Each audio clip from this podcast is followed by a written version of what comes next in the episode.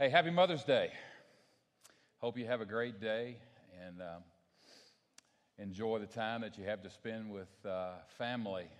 Mother's Day and um, comes in spring, and spring always reminds me of something that uh, is, you know, you think of good things with spring, but one of the things I think of in spring is uh, the dandelions that I have to fight.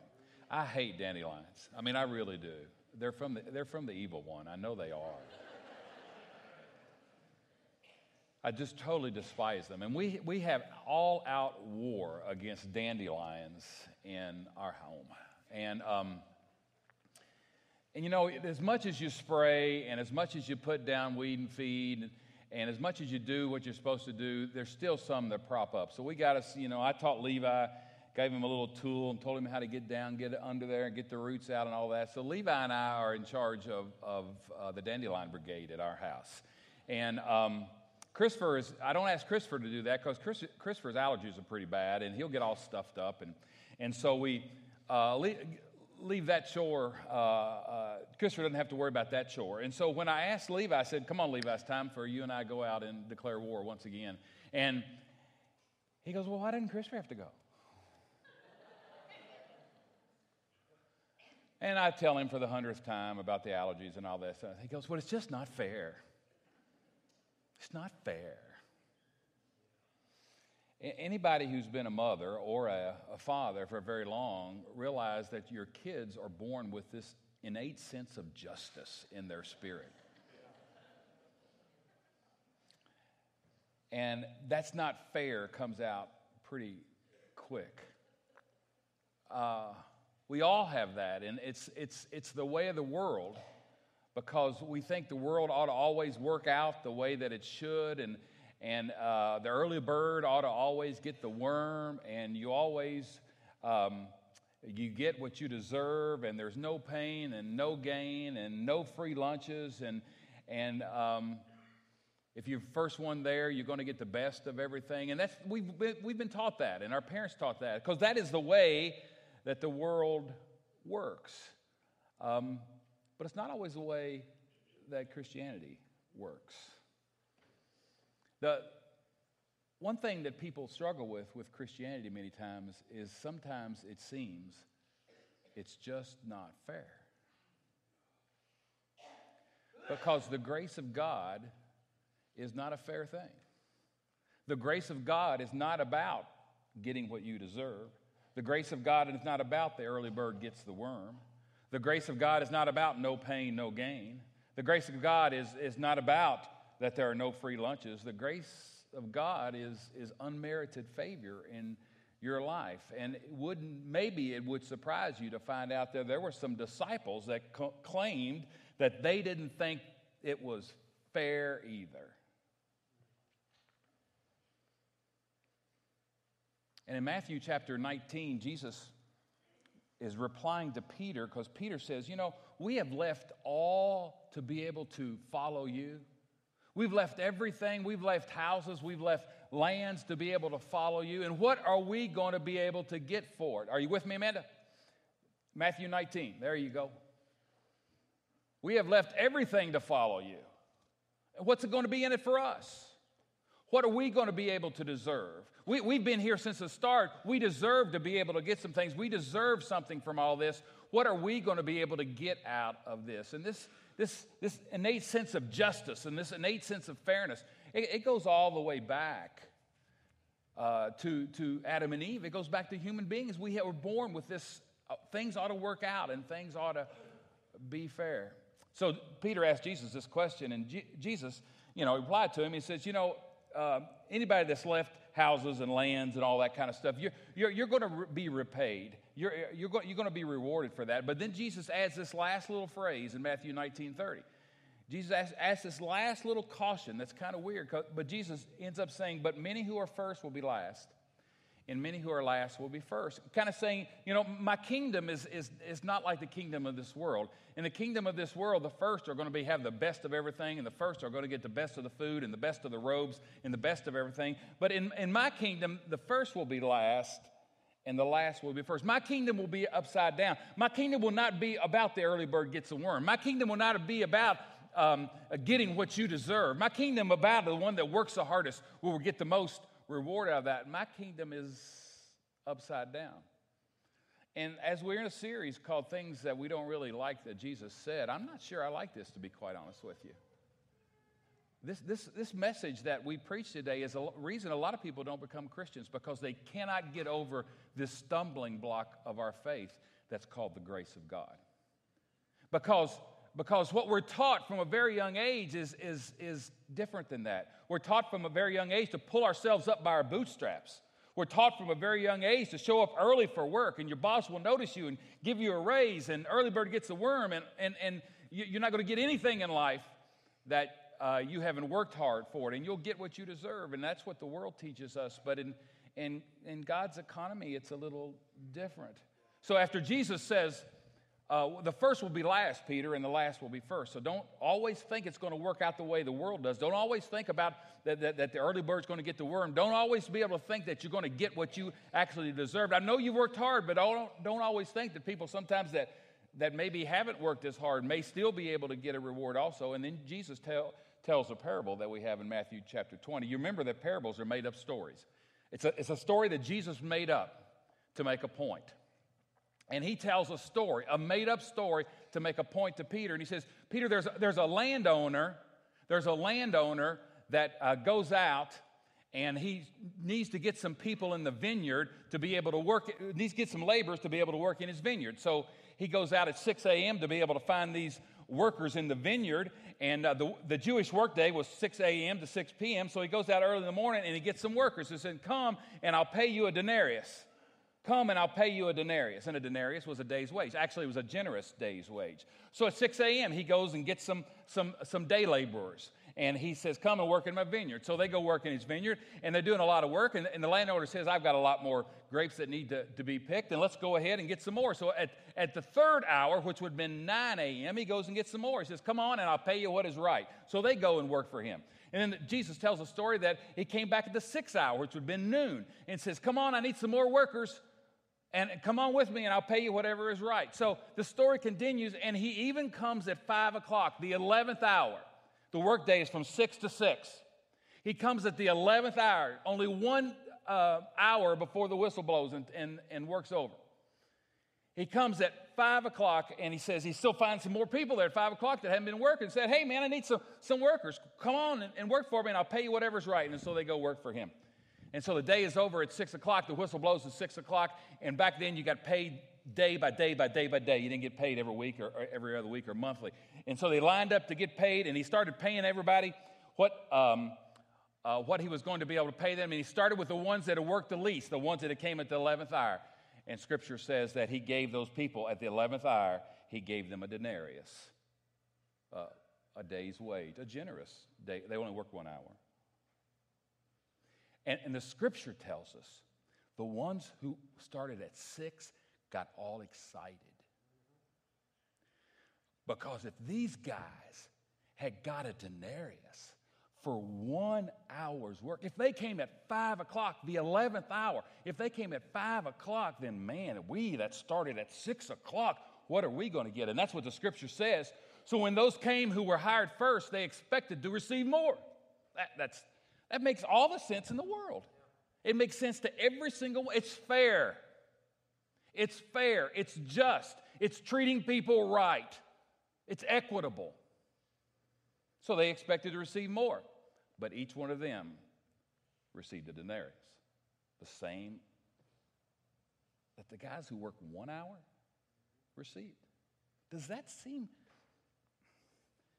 does that seem right? Does that seem fair? Does that seem just? Is Jesus telling a story here of the landowner who obviously is representing God, that God is being just and equitable and fair and When they received it, of course they grumbled. You would have grumbled too. You, would have, you, worked, you worked through the heat of the day. You worked 12 hours and you got paid the exact same amount that this guy came and he worked when the sun was going down and only worked an hour and you both got paid the same thing. You would have grumbled too, and so would have I. So when they received it, they grumbled against the landowner. Verse 12. Those who were hired last only work one hour, they said, and you have made them equal to us. They're equal to us. How can they be equal to us? Because we have borne the burden of the work in the heat of the day. But the landowner answered one of them and says, I'm not being unfair to you, friend. Didn't I didn't I didn't you agree to work for denarius? I'm not I'm not pulling the rug out from under you. Didn't you agree to work for denarius? I'm not I'm not paying you less than I promised to pay you. I'm giving you what I said I would give you. Take your pay and go. I want to give the one who was hired last the same as I gave you. Don't I have the right to do what I want with my money? Now, what would the union do to that boss? Someone would file suit against him. There'd be lawyers all left and right. Landowner says, Or are you envious because I'm generous? Are you upset? Are you jealous because I happen to be really generous to these people. Remember, all this parable is in response to Peter asking, What are we going to get if we follow you? What's in it for us? And then Jesus finishes with this phrase that he said up a few verses ahead that says, So the last will be first, and the first will be last. Do you like that? Just, you sure wouldn't like it if you were the laborer. Do you think that puts God in a good light? God, obviously, being the landowner. Jesus could have told any story that he wanted to tell to be able to make this point. Do you, do you like that? Are you glad that story is in the Bible? Is that an easy story to explain to your unbelieving friends? Well, if you know anything at all about the gospel, you know the gospel is about not getting what we deserve. The gospel is not about the early bird gets the worm. The gospel is about, not about no pain, no gain. The gospel is not about no free lunches, and some people miss the gospel because of that. Because they put our Western world and our American civilization, civilization and our, our American dream template down over what Jesus is saying, which is the, his kingdom instead of the kingdom of the world and they just miss it because nothing in the kingdom of the world, nothing in any of your jobs works that way. But Jesus says his kingdom works that way. See, if you, if, you, if you read through the gospel, you know that what you deserve and what I deserve is punishment. But we get forgiveness. I didn't deserve that. I didn't, I didn't earn that. I didn't, I didn't climb, I didn't climb some ladder of achievement and, and say, here, I did that, so give me my forgiveness. Now, we would get that if, if, if, if, if that was the plan of salvation. If, if you had to do step one, step two, step three, there'd be a whole lot more Christians because we would get that. It would make sense to us. Because after all, you, you, know, there's no free lunches. You only get what you go after and work for in this life. And it makes sense that, that somehow in the spiritual, if I do this, I do this, and I do this, then I have deserved it, then I will get salvation. But it's not about that. What I deserve, what, what, what I deserve is punishment. What I get is, is forgiveness. What I deserve, the gospel says. What I deserve what, what you deserve, what my dear mother, who was sitting right there in, in, in the first service, what she deserves is the wrath of God. Is the wrath of God. That's not an easy thing to be able to hear, is it? That's not an easy thing to be able to hear. My mother deserves the wrath of God. But the gospel is that she won't get the wrath of God, she'll get the love of God instead. That's the gospel. It's not the way that the world works. Because in the world works, if you deserve the wrath of God, you're going to get the wrath of God. But in the gospel, in the kingdom, the kingdom of heaven is such that it's not about tit for tat. It's not about you scratch my back, I'll scratch your back. God's not fair, He's gracious. And you ought to be glad Because the last thing you want, the last thing I want, the last thing my mom wants, the last thing my boys want is for God to be fair with them, is for God to be just with them, because you know what I deserve and you know what you deserve. And we're dependent on God being gracious to us, but there's still something that's kind of a thorn in our side on this unbelievable message of grace. It's so good, it's easily missed. You deserve, and I deserve, to be in a debtor's prison for the sins that we've committed. Oh, some, some people right here are thinking, well, I've never, I've never really done anything really, really bad. And you don't understand the fullness of sin. Yeah, you've never murdered anybody, you've never committed adultery. But the fullness of sin is, is the attitude of the heart. And because of the attitude of my heart and because of the attitude of your heart, because we live as a, in a me first type of world, what, what, what we, what we need to be thrown into a debtor's prison because we owe God for the life that we've lived. But He doesn't throw us in a debtor's prison, He, he kind of gives us a clean credit record. What we deserve is a lecture. What we deserve is a finger in the face. What of the prodigal deserved when he came back to the Father was a lecture. I told you, how could you made this decision? That's what he deserves. That's the way the world works. But he didn't get the lecture. He didn't get the finger in the face. He got open arms from the Father. Now, that don't make any sense. That's upside down. That is weird. That's fairy tale. That's not the real world. You're right. It's a kingdom. It's a kingdom. And this is not a story on how you're supposed to run your business, it's a story on how the kingdom of heaven works and how entrance into the kingdom of heaven comes by. And it comes by not your effort and not you deserving and not you doing step one, step two, step three, not you being a good little girl, not you giving up drinking or giving up smoking. It comes to you being able to accept something that someone else has already done for you. It's grace. It's grace. It's grace in the New Testament, it's grace in the Old Testament. Why did God choose Jacob over Esau?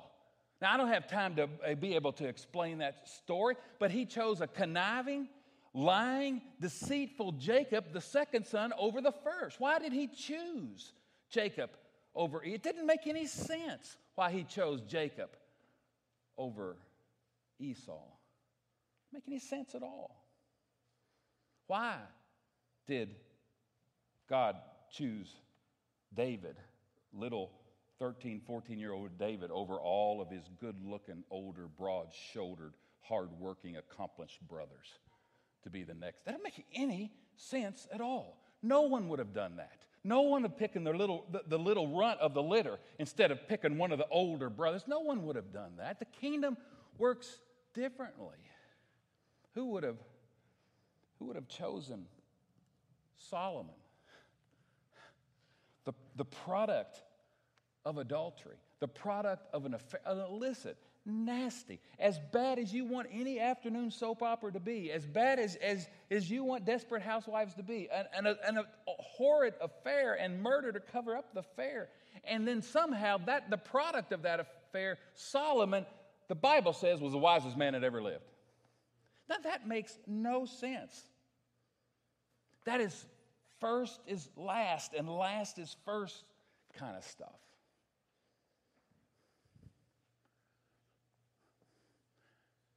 I understand the grace of God, but if I have to be honest with you, there's something about it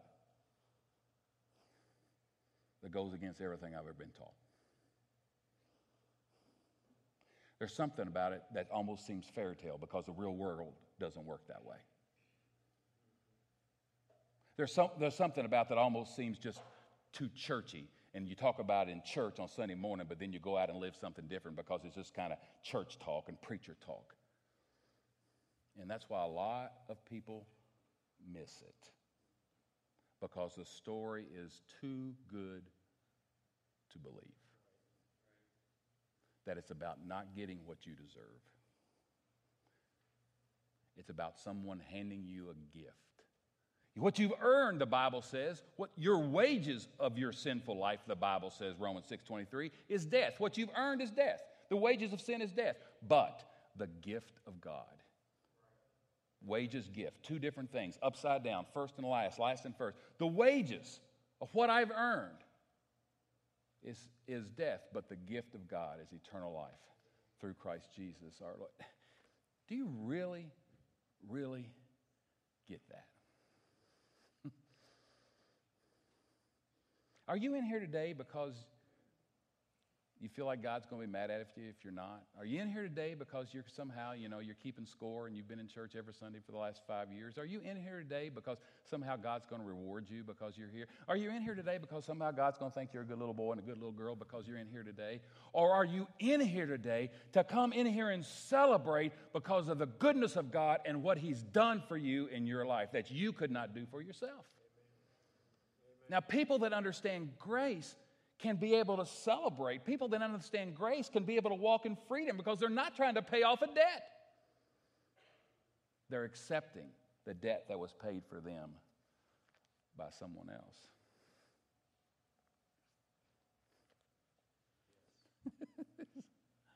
this is too good to believe.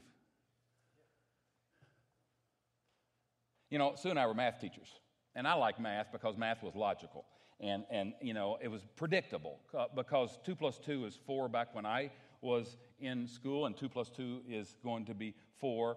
Uh, well, some Common Core says it's not a few times, but 2 plus 2 is going to be 4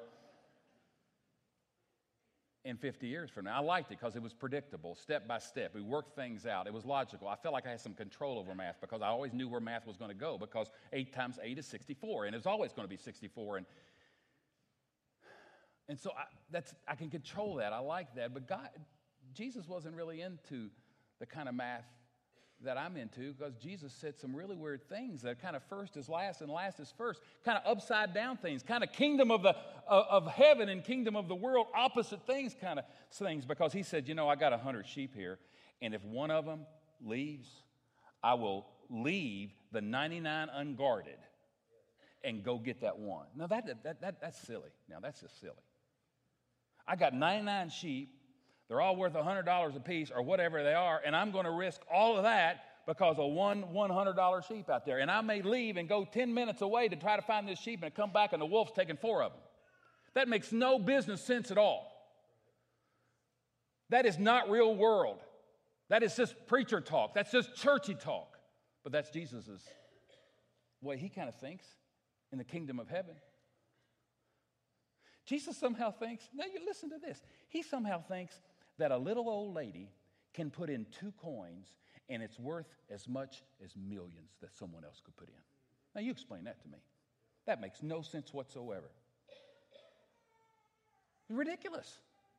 Upside down from the way the world thinks. First is last, last is first kind of thing. And in the one in the parable that we're talking about today, you know, Jesus doesn't pay by the hour. He just gives you whatever he wants to give you. He just gives you whatever he wants to give you. Friends, grace is, can be defined a lot of ways, and I don't know if I've ever heard anybody give one really definition of it that kind of wraps everything up. up but grace means that uh, there's nothing you can do to make God love you more.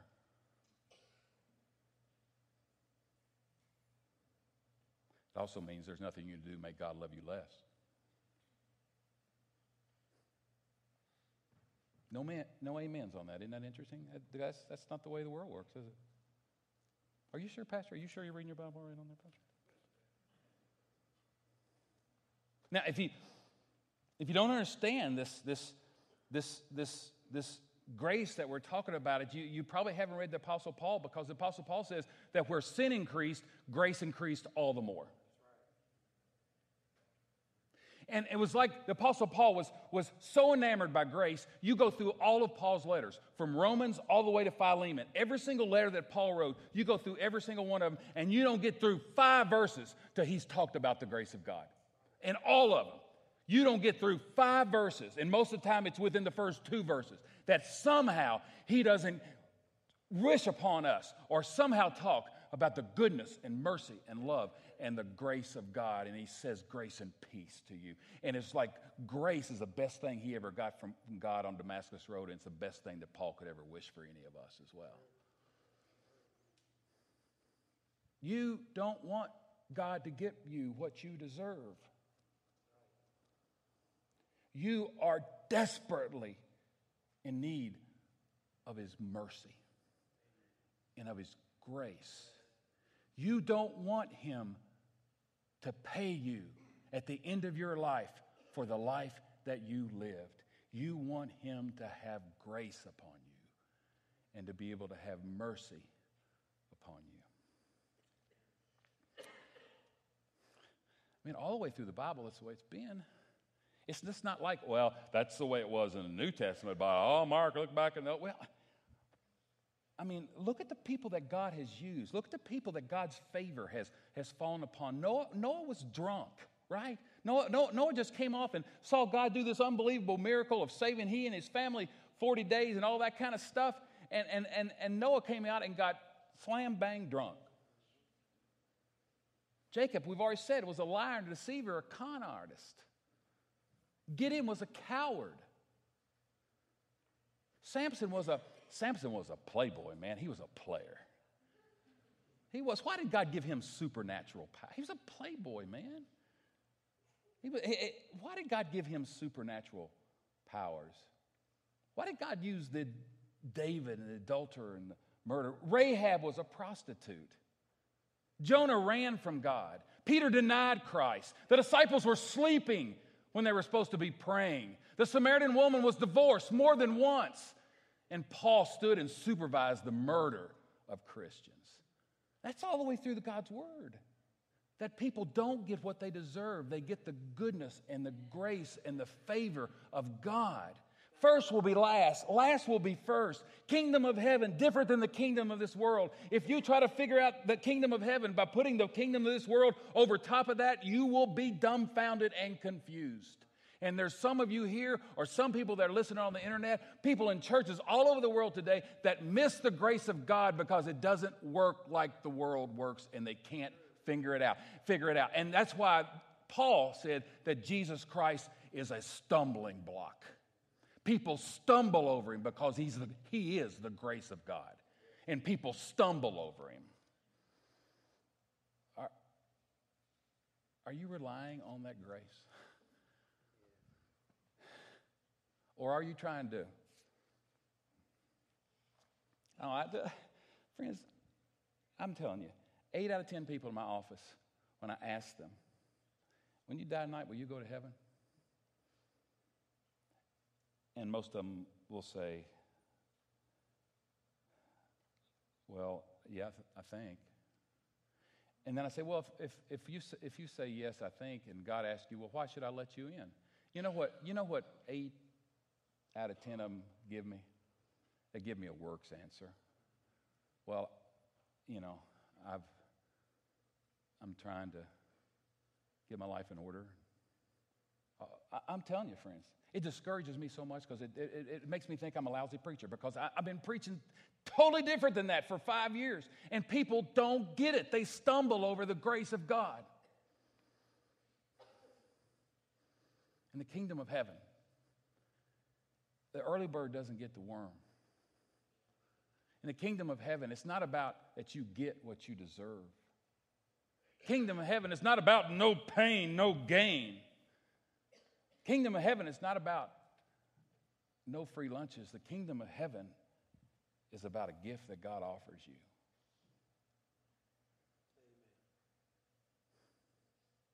It's just about a gift that God offers you.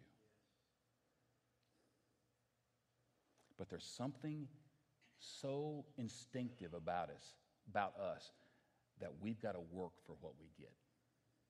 That's instinctive in all of us. And because that's the way the world works. Your mom and daddy, they did you a good job. They taught you the way the world works. And that is the way the world works. And for 40 and 50 hours a week, you work that way. But the spiritual is something different. The first will be last, and last will be first. It's not about lectures and pointed fingers, and you can do it a little better. It's about open arms. Welcome, daughter. Welcome, son.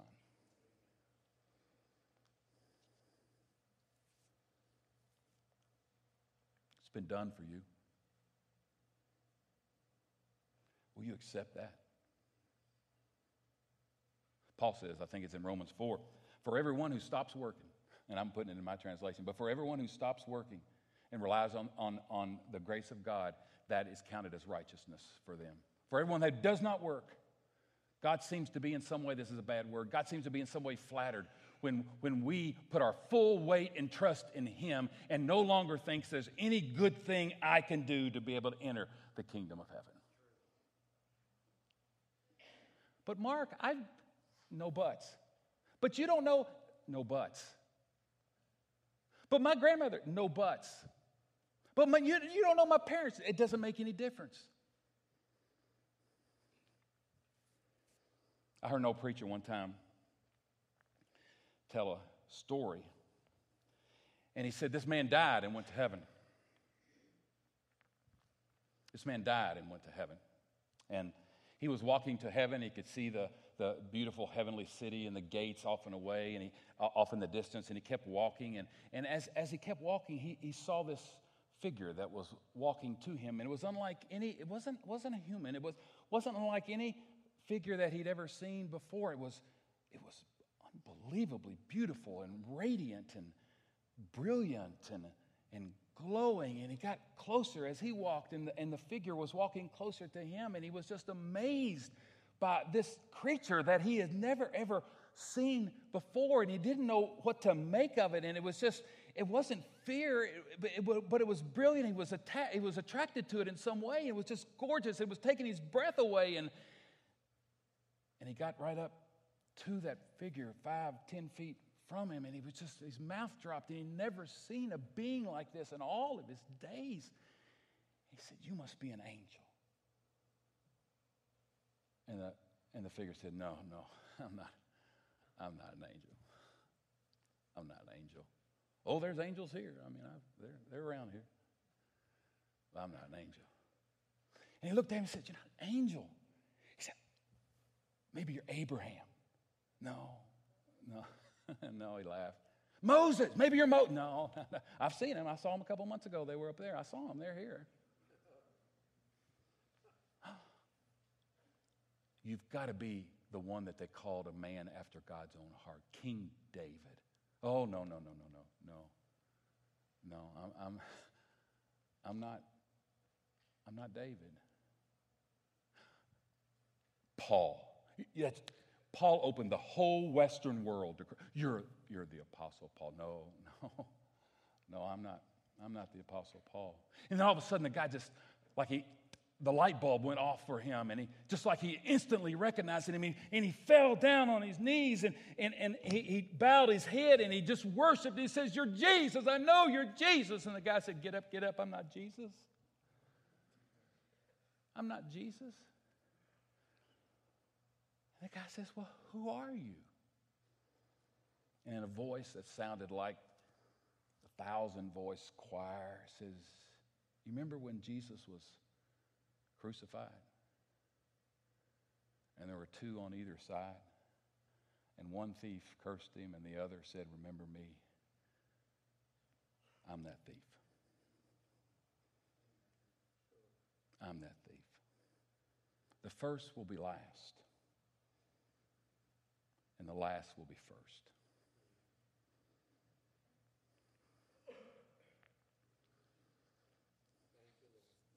Psalm 103 is an interesting passage of Scripture.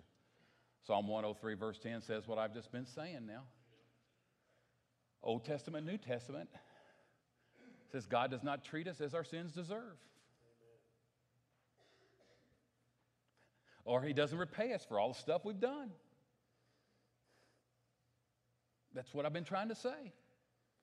If you're earning your way to heaven, you have no clue that you're on the wrong road. And as we talked about a couple weeks ago, you're on the broad road that everybody else is on because the world thinks that's what you can do.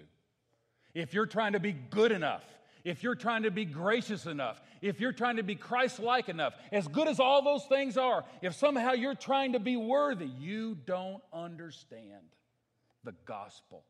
For the gospel is good news. And for the, there to be any good news, there must be bad news before. So I need the good news. And the bad news is there is nothing you can do to enter the kingdom of heaven. And that's lousy news. But the gift of God. But there's a righteousness that comes by faith in Jesus Christ to all who believe. Verse 12 of Psalm 103 says, As far as the east is from the west.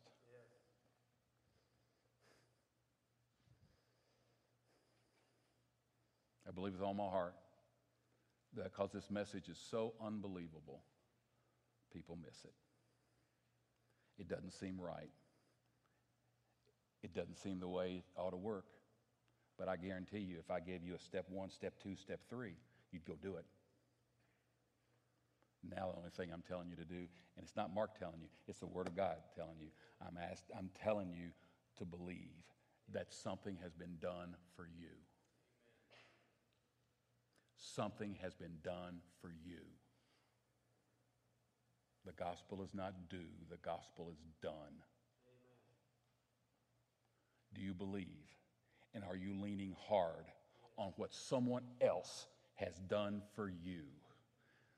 If you are, according to God's word, you're a Christian. But I haven't. It's grace. I don't know if I like that. It's grace. That, that doesn't seem, that, that's grace. That don't seem fair. It's grace. In the kingdom of heaven, the first will be last and the last will be first. There's an upside down nature to that. And if you try to lay the template of the kingdom of this world down over the kingdom of, of heaven, you will miss the whole thing. Please don't leave here today missing the grace of God. Apostle Paul says in Galatians 2:21, I do not set aside the grace of God, for if righteousness could be obtained through the law, then Christ died in vain. I do not set aside the grace of God. For if righteousness could be obtained through any good thing I could do, then why in the world did Jesus have to die? On Christ, the solid rock, I stand. All other ground is sinking sand. Jesus paid it all. All to him I owe. Do you believe that? A simple act of faith today.